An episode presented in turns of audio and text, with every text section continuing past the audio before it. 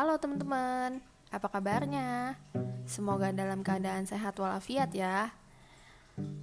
Oh iya, aku mau ngucapin terima kasih ke teman-teman yang udah mau nonton Sorry, nonton lagi dengerin podcast aku ini yang receh, tapi insya Allah bermanfaat dan bisa nebarin kebaikan ke siapapun.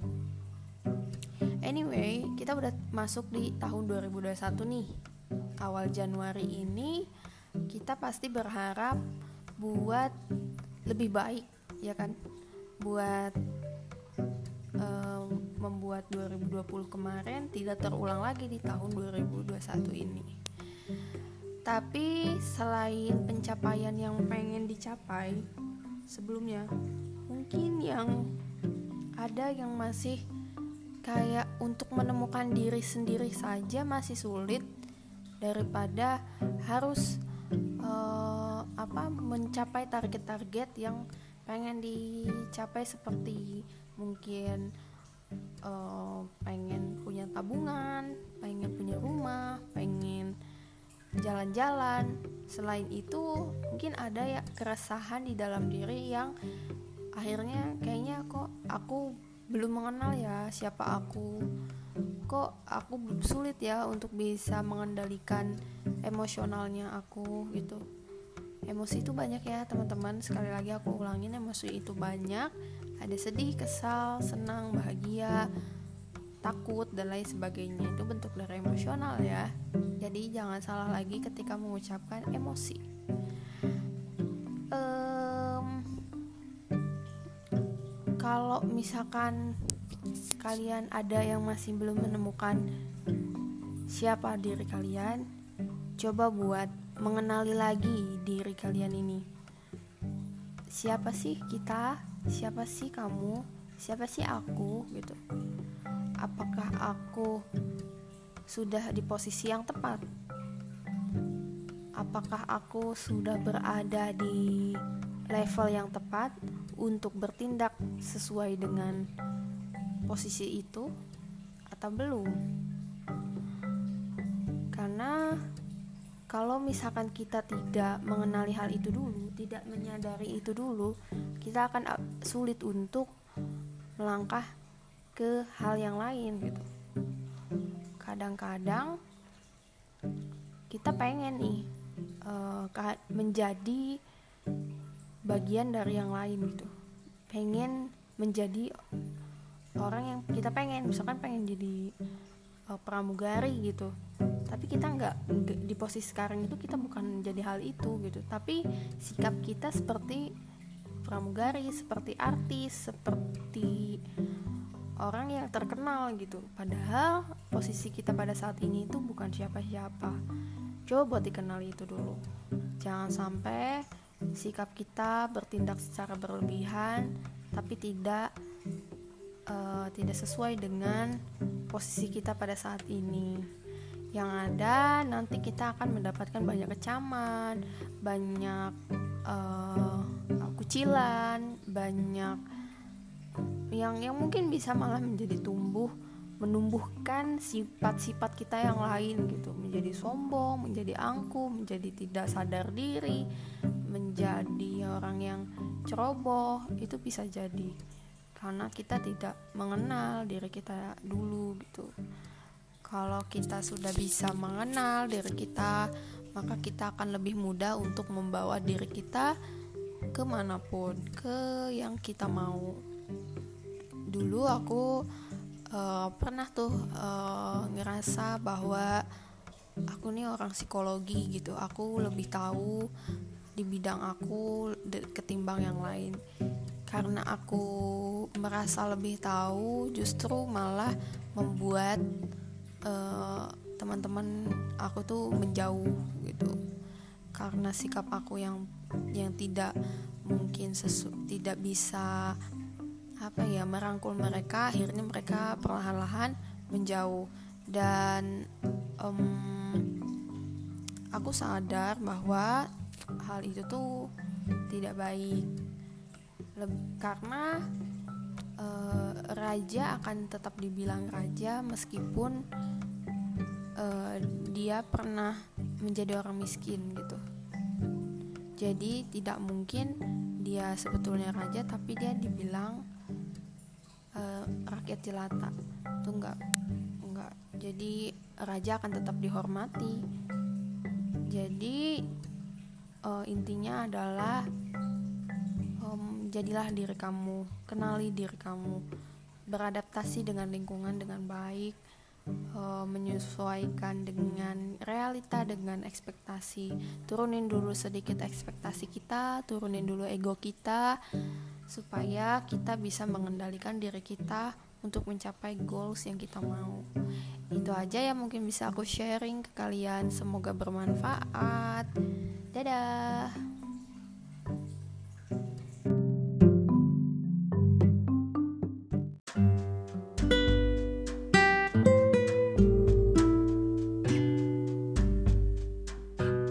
Halo, selamat malam teman-teman.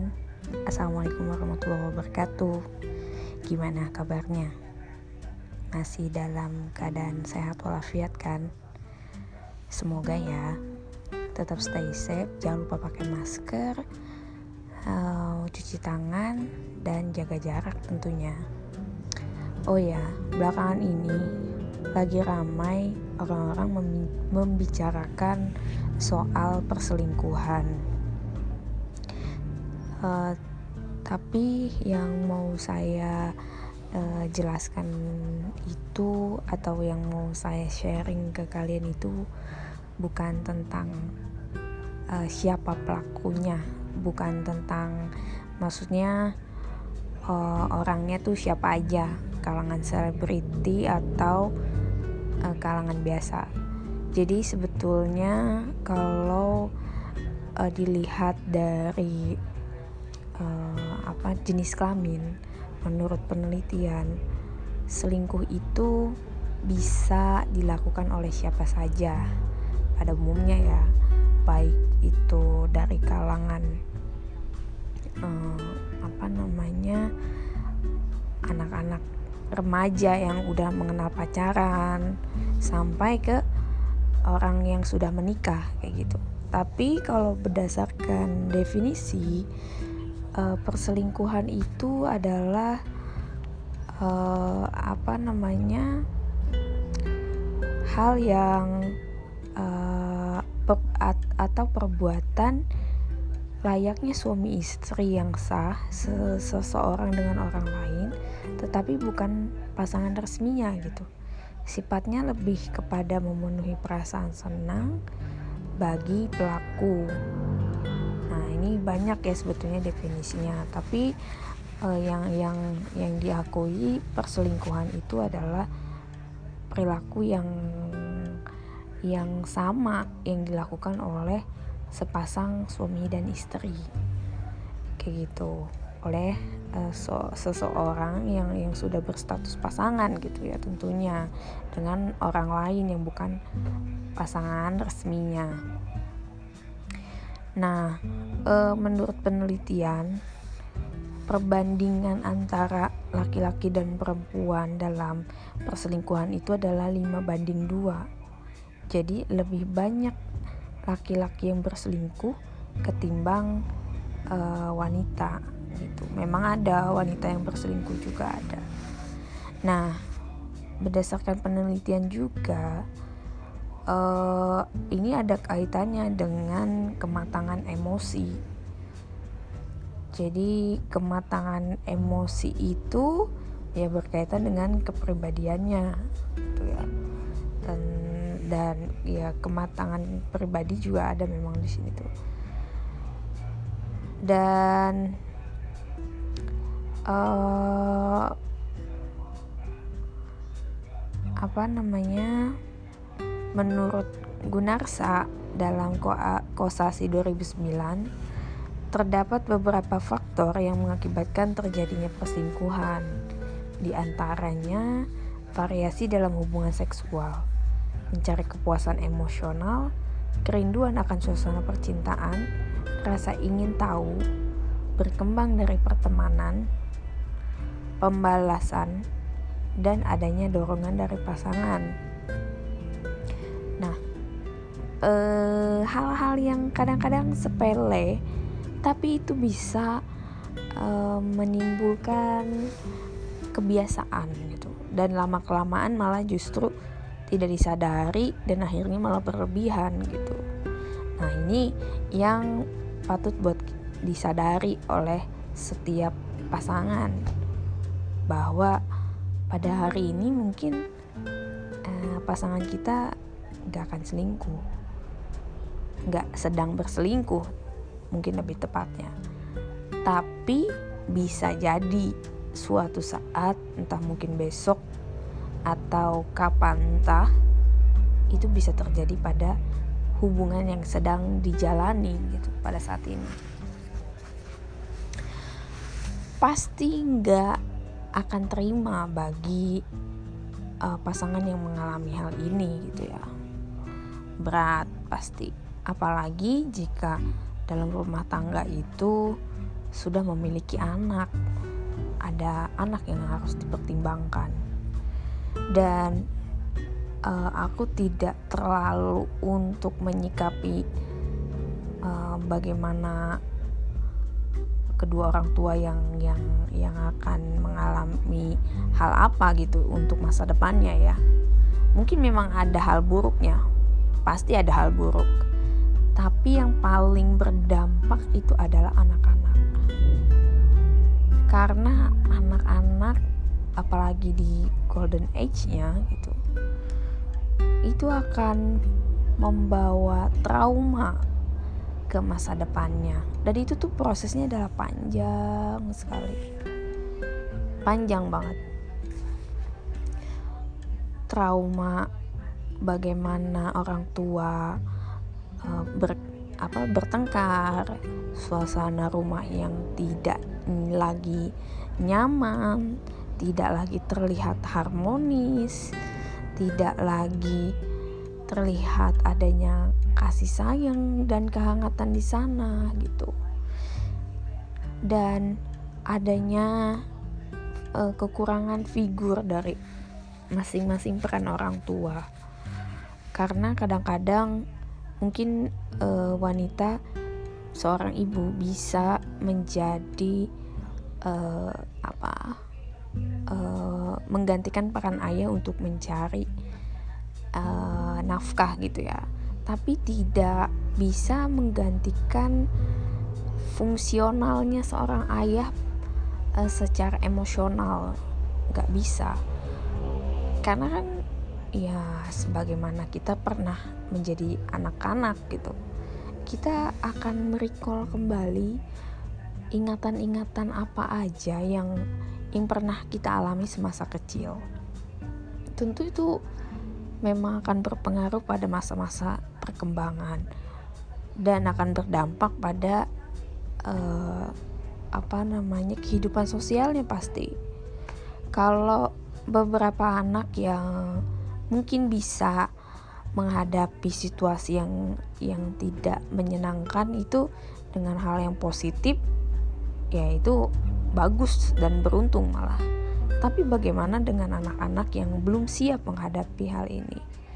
Bisa jadi mereka akan mengikuti tren yang ada. Saat ini kan eh, apa trennya menggunakan digital gitu. Akses ke segala bentuk media pun mudah gitu ya. Dan barangkali pada saat momen-momen yang tidak menyenangkan itu mereka melihat adegan yang kayak berita pembunuhan, berita bunuh diri, narkoba, minuman keras, atau hal-hal yang yang bisa dilakukan oleh teman-temannya di luaran. Tentunya hal negatif ya. Bagaimana dengan hal itu? Tentu itu akan merusak generasi anak bangsa. Dan itu akan akan berdampak buruk gitu bagi bagi generasi-generasi muda pastinya. Yang yang yang perlu diperhatikan adalah uh, kita sebagai wanita dan laki-laki pun sebagai laki-laki sebelum melakukan hal yang yang tidak yang yang yang mungkin akan bisa terjadi, baik itu disadari apa enggak pada saat itu, coba untuk menyadari momen apa yang yang akhirnya uh, melakukan hubungan itu, hubungan yang terlarang itu. Apakah memang dari hal yang sepele, perhatian dari seorang wanita, atau manja-manjanya seorang wanita gitu, yang yang wanita yang bukan uh, pasangannya gitu ya. Hati-hati dengan hal kayak gini, karena kalau bagi saya pribadi yang yang saya amati itu banyak uh, wanita yang yang memang memang secara naluri wanita itu ya bersifat lemah lembut, um, apa ya perasa, manja kayak gitu ya.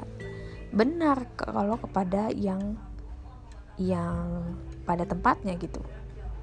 Misalkan seorang ayah, ayahnya, ayah kandung, seorang kakak, atau seorang suaminya gitu.